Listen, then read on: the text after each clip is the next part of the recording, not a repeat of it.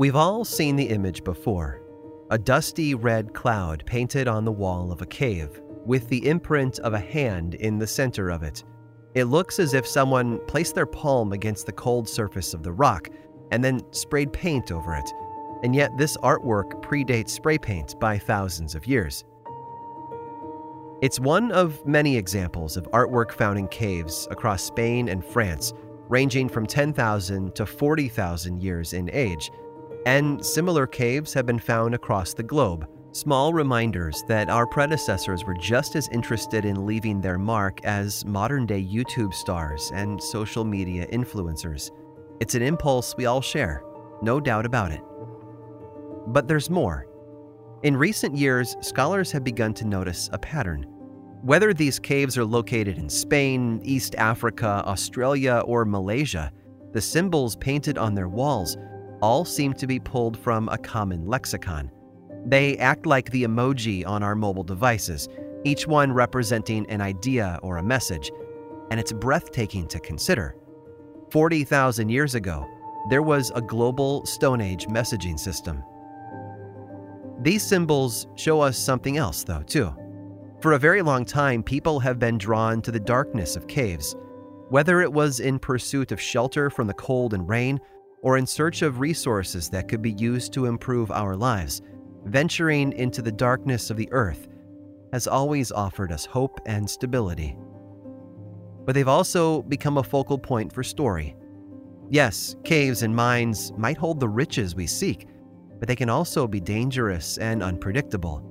There might be mysteries to dust off, or superstitions to pay attention to, but they also contain a powerful warning. Be careful how deep you dig, because you never know what you might find. I'm Aaron Mahnke, and this is Lore.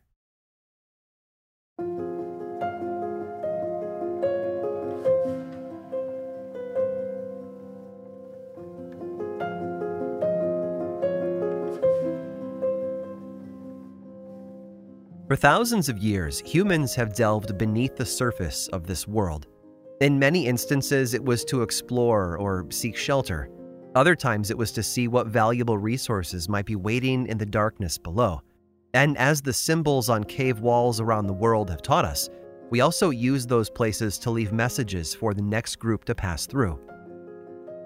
But outside of the natural caves that were available to anyone who stumbled upon them, the most common way humans have gone deep is through mining. The oldest mine on record is located in Swaziland and dates back over 40,000 years. Other mines of a similar age can be found in Europe, and most of them were built with the same goal to find hematite and flint. But mining is a deceptively simple thing. On the surface, it's just digging. You grab a tool, move the earth out of your way, and search for the thing you need. But for most ancient cultures, there was more to it than that.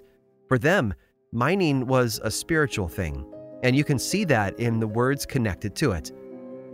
For example, in the ancient Assyrian culture, the word for mineral, kuku, literally translates as fetus or embryo. To them, a piece of flint wasn't just a stone, it was the offspring of the earth, a magical seed that was created for their use. And that attitude helped foster a spirit of respect among cultures that used mining to find resources. In Cherokee culture, crystal formations were often fed with the blood of animals that they hunted because they believed that the blood would nurture them and help them grow. Other cultures viewed mining as an act of violence against the earth, ripping the minerals out like a hunter might pull out the entrails of an animal it plans to eat. For these cultures, it was all about doing it respectfully and properly, and a great example can be found in the Aboriginal people of Australia. That's where the world's oldest continually operating mine is located, in the western part of the country in a strip of mountains known as the Weld Range. But they didn't mine flint there. No, in this location, they dug for something more important red ochre. It's a mineral used as a pigment, and it gets its color from the iron oxide that has tinted the clay, giving it a rusty red tone. In fact, most of those painted handprints I mentioned earlier were created using red ochre. And for many cultures around the world, it was precious, almost holy. If we step back for a moment, that should make a lot of sense. Mining at the basic level is about digging through the common to find the rare. It's the search for special things buried in the mundane, to pull something valuable out of the worthless. In fact, many of the early materials mined by our ancestors were valuable specifically because they were rare. In a sense, the very act of mining is a search for the sacred. For the Aboriginal people of Australia, red ochre was that sacred thing. Early European settlers arrived to find the people there already fully obsessed with the pigment. One of the earliest reports by white settlers about Aboriginal activities is a description of the trip many Aboriginal men would make each year from their homes to the nearest ochre mine. It's said that they would walk for months, covering hundreds of miles just to make their annual visit. Along the way, more and more ceremony and ritual would enter their days. Then, once they arrived outside the mine, these travelers would fall to their knees and kiss the ground, weeping with joy at the sight of it. But they wouldn't rush inside. Instead, they would set up camp and perform one last ritual of preparation. After shaving their entire body from head to toe, the men would cover themselves in fat, abstain from food, water, and sleep, and then dance all the way through the night. Only when this ritual was complete were they ready to do what they came for to enter the mine and retrieve the ochre they required. But even then, there were superstitions and traditions to observe. Among them, it's said that the Aboriginal men would gather up the ochre they came for and then retreat back to the entrance of the mine by walking backwards. This was partially so that they never showed their backs to the mine, which would have been a sign of respect, but it also allowed them to use a branch to obliterate their footprints. Why? Because they had just stolen from the sacred mine, and if they left tracks behind, they might be followed and punished for it. And who, you might ask, would follow these brave miners up to the surface? The guardians of the mine, of course, known locally as the Mandongs. But Mandongs aren't human caretakers. They aren't a priestly caste or a tribe of sworn protectors. No, there's something much more frightening than that. They are the creatures who live inside the earth.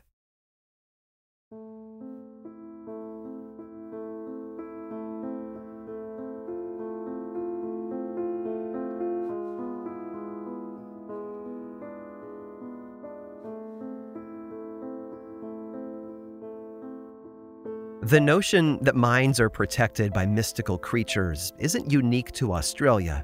In fact, all over the world, there are stories of beings that live inside the earth, guarding the sacred resources it contains. And humans have shared those stories for centuries.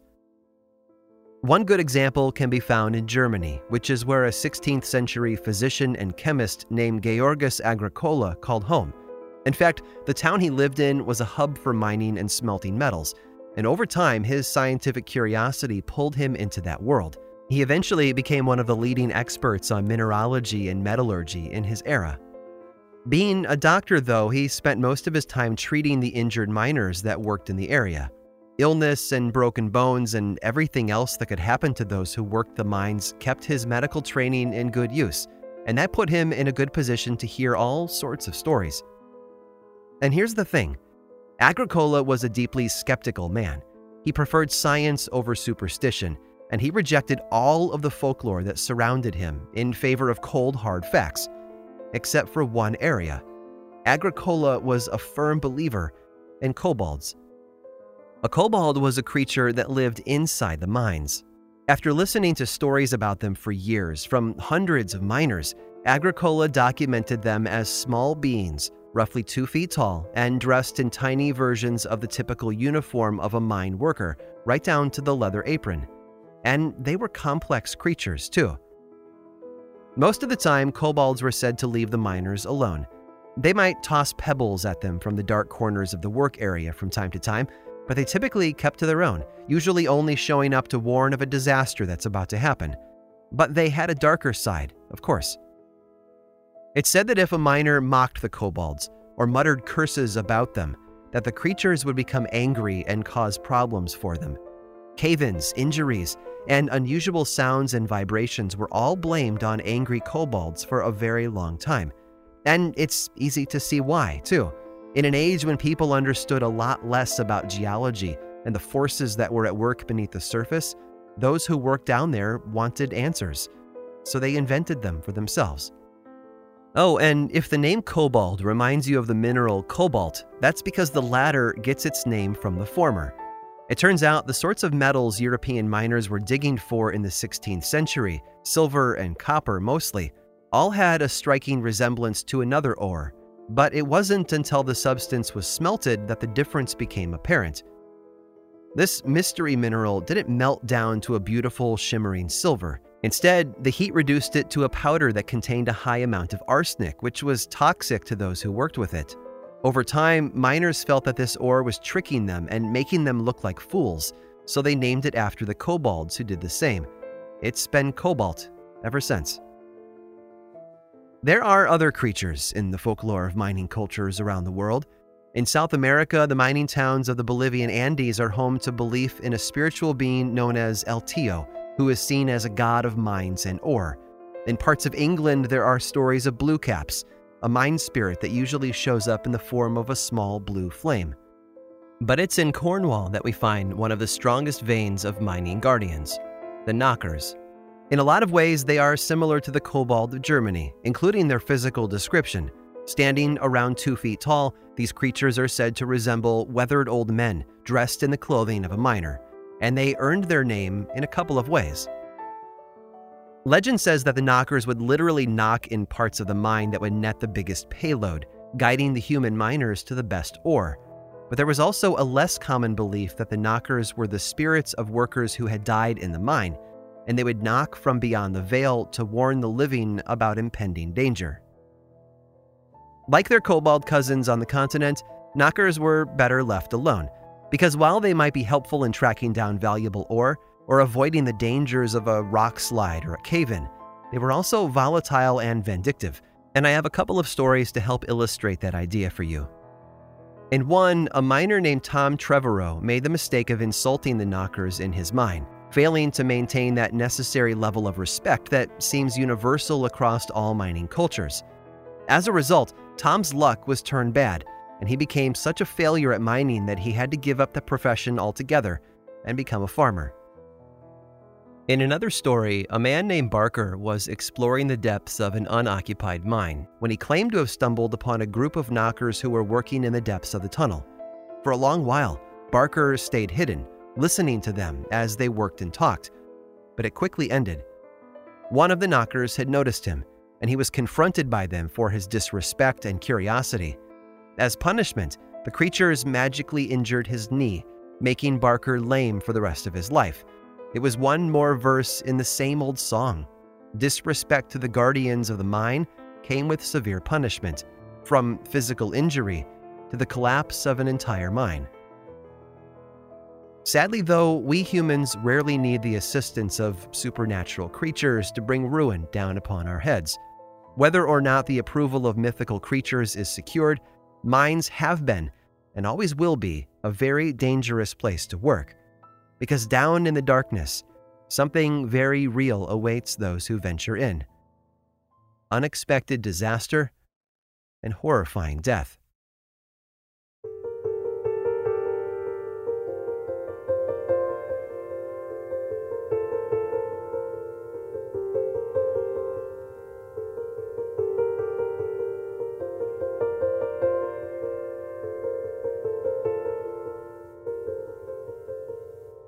Mining is far from safe. It's no wonder that early miners told stories about mystical beings that lived in the darkness and warned them of impending danger because, honestly, danger was often waiting right around the corner. In 1858, a coal mine in Port Talbot, a town on the southern coast of Wales, suffered an explosion that took the lives of four workers. Five years later, another tragedy there killed 39 men, Seven years after that, it was another 30. And a generation later, in 1890, another explosion killed 87 workers. A similar tragedy took place in France in 1906 when almost 1,100 miners died in an explosion. 36 years later, and thousands of miles away, an explosion inside a mine in China killed more than 1,500. The stories go on and on. and not just deep into the past either. Even today, reports occasionally hit the news of new accidents and more lives lost. Mining is dangerous work, and like a lot of human endeavors, it comes at a great cost. And that was no less true for the people who worked in the mine just outside of Crosby, Minnesota at the turn of the century. Now, when most people think of Minnesota, they probably think of frost covered tundra, countless lakes, and dense, endless forests. But hidden beneath that landscape is a ribbon of minerals that have been sought after for more than a century. Crosby is actually a planned mining town, built specifically to be the home base for those who worked in the nearby mines. It sits on what's known as the Cuyuna Iron Range, one of four narrow, 68 mile long strips of flatland that hide iron and manganese ore beneath the surface. And that includes the Milford Mine, situated about three miles north of Crosby, right up against the northwest corner of Foley Lake. The mine was just six years old when the work crew arrived on the morning of February 5, 1924. There were 48 of them, and to get to work, each one had to descend 200 feet into the ground by climbing down a seemingly endless ladder, one rung at a time. And remember, at the end of the day, exhausted and filthy and ready for rest, they would all have to repeat that process all over again. Frank Jr. was relatively new to the crew in the mine. His father, Frank Sr., had worked there for years as an expert blaster, but Jr. had to start at the bottom of the ladder, so to speak. So, on the day in question, he was in a less congested part of the mine, fulfilling his duties as a dirt trammer, shoveling up all the smaller bits of ore that were left behind by the bigger equipment. He lit his work area with one of the carbide gas lamps that every miner carried, casting harsh shadows on the rough hewn walls. It was cold and damp, and while there were echoes of the work elsewhere in the mine, Frank Jr.'s little corner seemed to be a bit more peaceful. And then he felt the wind. It was a hot blast of air that rushed hard against his face. So hard, in fact, that his lantern was blown out, leaving him in total darkness. And as Frank stood in the suffocating blackness, a new sensation appeared water. It was flowing against his work boots, fast and thick with dirt and debris. And it was rising. Frank Jr. didn't know it then, but today we know what had happened. It turns out that a portion of the mine had actually been dug beneath Foley Lake, and when that happened, it became a ticking time bomb, just waiting to blow up in their faces. But Frank didn't need to know what had caused it to react, so in a heartbeat, he made a dash for the exit ladder. Above ground, the frozen surface of the lake actually cracked and the water level began to drop. Inside the mine, the reverse was happening, and all of that water was quickly filling up the tunnels where the men had been working. Frank wasn't the first to reach the ladder, but he threw himself on it as fast as he could, climbing away from the rising danger. Along the way, he actually climbed around a slower, older miner named Harry Hosford, and then came to a stop beneath another larger man. His name was Matt Kangas, and he had apparently panicked and froze in his place at a key spot in the exit shaft. Frank later described the situation by saying that Kangas had clogged their escape route. But he was a smart man, and he wanted to survive, so he forced himself up between the legs of the larger man and reached back down and pulled Hosford through. Finally, after ascending those 200 daunting feet one last time, Frank and the others collapsed on the ground outside the exit of the mine. Only five of them had managed to escape alive. Among the dead was Frank's father. Forty others lost their lives that day as well, and most of them did so without someone else to tell their tale or claim to see them trying to escape. But there was one lost miner who would forever be remembered for his act of heroism in the face of danger, and his name was Clinton Harris. Harris had been the closest miner to the exit shaft. Part of his job down there involved operating a hoist that sent buckets full of coal to the surface. And when the water began to rush in after the tunnel collapsed, he very well could have made it easily to safety. But instead, he chose to do something else. Stepping toward the ladder, Harris apparently grabbed hold of the cable that operated the warning whistle. Pulling hard on it, he sent a loud alarm that was designed to announce an emergency and cause immediate evacuation. But in the process, perhaps due to the strong flow of the water pushing against him, Harris became tangled in the alarm device, unable to make his own escape. Even after drowning within sight of the ladder, the weight of his body kept enough pressure on the cable to keep the whistle blowing for hours. It became the soundtrack to the panic and despair that every man felt inside the mine, and as loved ones rushed from Crosby to learn what had happened, that whistle was the first thing most of them heard. Many of those loved ones were wives who learned they had suddenly become widows, and a number of them expressed a desire to throw themselves into the water filled exit shaft to join their lost husbands in death.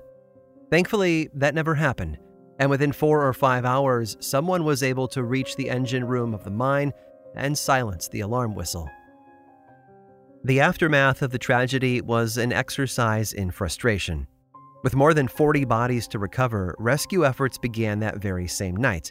But it was soon clear that pumping the water out of the mine was pointless, since it was fed directly by the lake above it. In fact, so much water had flowed from the lake to the mine that the surface of the lake had visibly dropped. Instead, they decided to drain the lake, allowing them to gain access to the mine and recover the bodies of their fallen fathers and friends.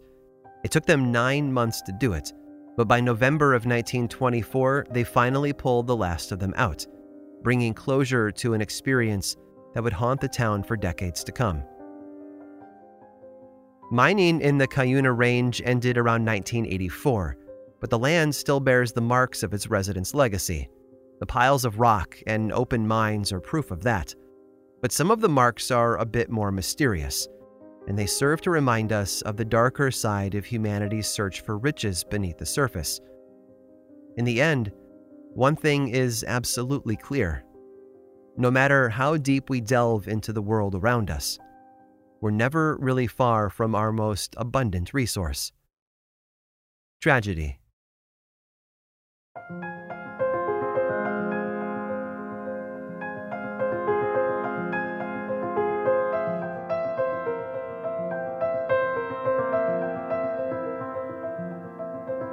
It's clear that we have a deep connection to the world below us. For many, those dark tunnels and unexplored caverns represent horror and uncertainty. They are the shadow, and we're not really sure what they contain, so we stay away. The fear of the dark is one of our most primal, after all. But that hasn't stopped others from setting aside that fear and going deeper. Whether it was in search of shelter, a place to record a message, or to retrieve something rare and valuable, humans have occasionally set aside their fears in favor of other urges. Looking back, though, it's unclear whether that has always been a good thing. Frank Jr. certainly understood that. Much later in his life, he was interviewed about his experience in the mine and his miraculous survival after such a horrible tragedy and he was quick to disagree with the official declaration that the accident had been an act of God. No, Frank believed the true cause was a lot closer to home and much less noble. They wanted the ore real bad, he told the reporter. In those days, they needed steel, every place they could get it.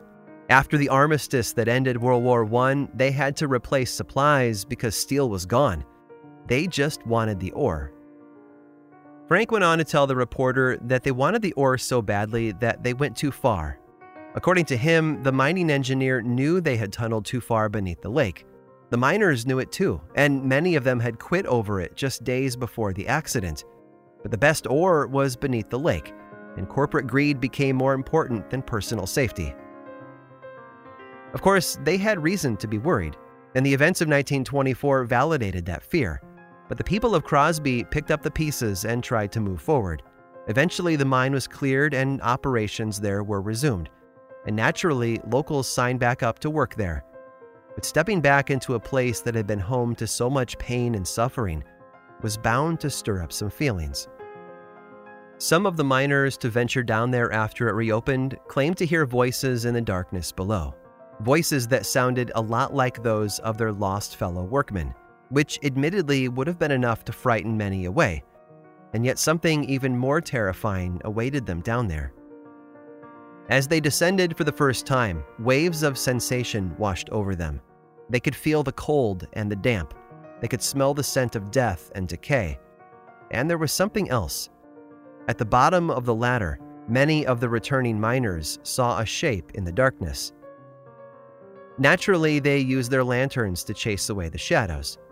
When they did, though, the light revealed the figure of Clinton Harris, still tied to the alarm whistle. The man's body was ghostly and translucent, and his features were ravaged by decay, but they recognized him nonetheless.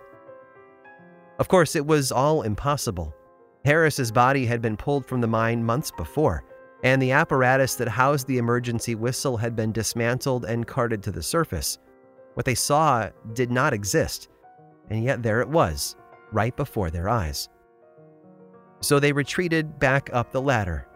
With fear pushing against them from below, the men hurried back toward the safety of the open sky and the daylight up above. But as they did, a new terror surged through all of them, like an electric shock.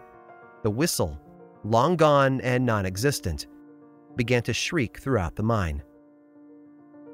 They reached the surface a short while later, their hearts beating uncontrollably. But as they lay there on the dirt around the opening of the entrance shaft, all they could think about was the vision of Harris, the scent of death, and that horrible, piercing, never ending whistle. From that day forward, not a single one of them ever set foot in the mine again.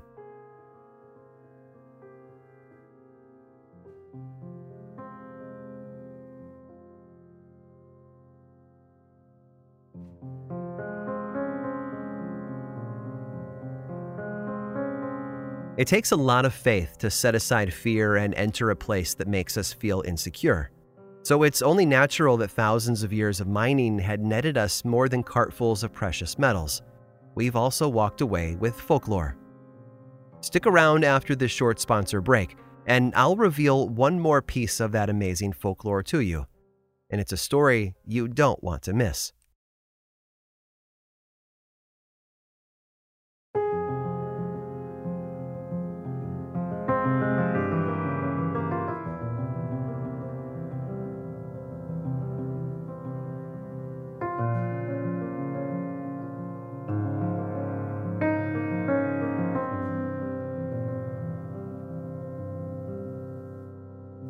There's a temptation a lot of us feel to assume that folklore is a world we left behind centuries ago. That as reason and science took over, they halted the spread of the stories we've always told. But nothing could be further from the truth. That's because story is central to who we are as humans. And when we move and settle in new areas, we take those stories with us. They're part of our culture, our family, and our faith and no amount of years or miles can make them go away. One of the cultures I mentioned earlier were the miners from Cornwall. Back home, they became incredibly skilled at their job, but when economic hardship ravaged the country in the late 19th century, many of those miners packed up and traveled across the Atlantic to make a fresh start in the United States. When they arrived, they put those skills to work in places like California, where the gold rush was spreading like wildfire, and filling heads with visions of wealth and glory. Soon enough, you couldn't walk into a mine in the western United States without finding at least one Cornish miner. But of course, they brought more than their trade skills with them. They brought their folklore too. But those little creatures they whispered about back in Cornwall took on a slightly different name in America. Instead of knockers, they became more commonly known as Tommy knockers and that wasn't the only change those mystical guardians of the underground would go through, because American culture was very different from back home. In Cornwall, those little creatures tended to be forces for good, rewarding honorable behavior and punishing ambition and greed. But ambition and greed were central to much of 19th century America.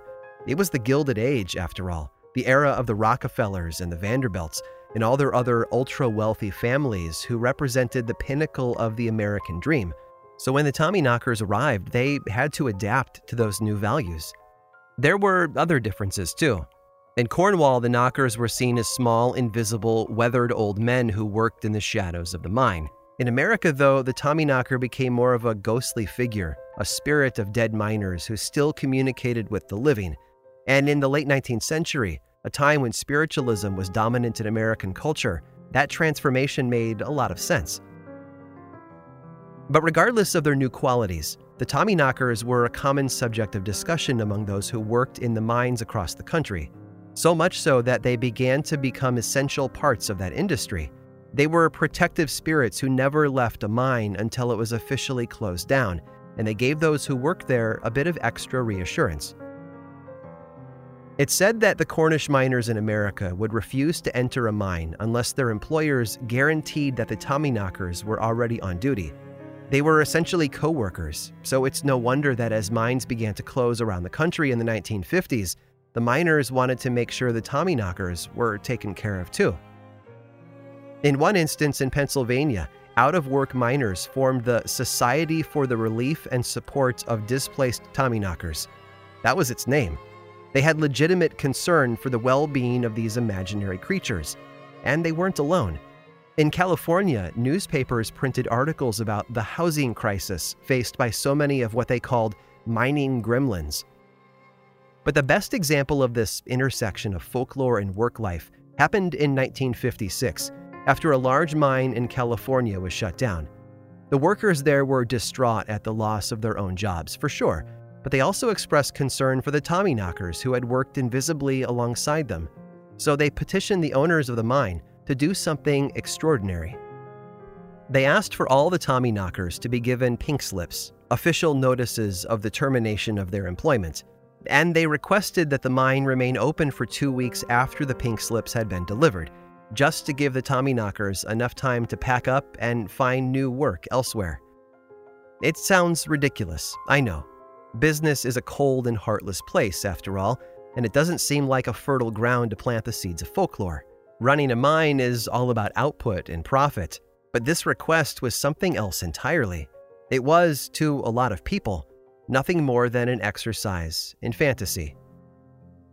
But it was also compelling, and in the end, the owners of the mine surprised everyone in the area superstitious miners and cold hearted business owners alike. They happily complied with the request.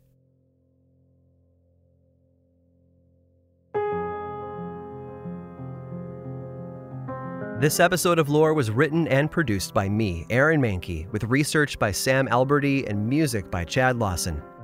Lore is much more than just a podcast. There's a book series available in bookstores and online, and two seasons of the television show on Amazon Prime Video. Check them both out if you want more lore in your life. I also make two other podcasts Aaron Mahnke's Cabinet of Curiosities and Unobscured, and I think you'd enjoy both. Each one explores other areas of our dark history, ranging from bite sized episodes to season long dives into a single topic.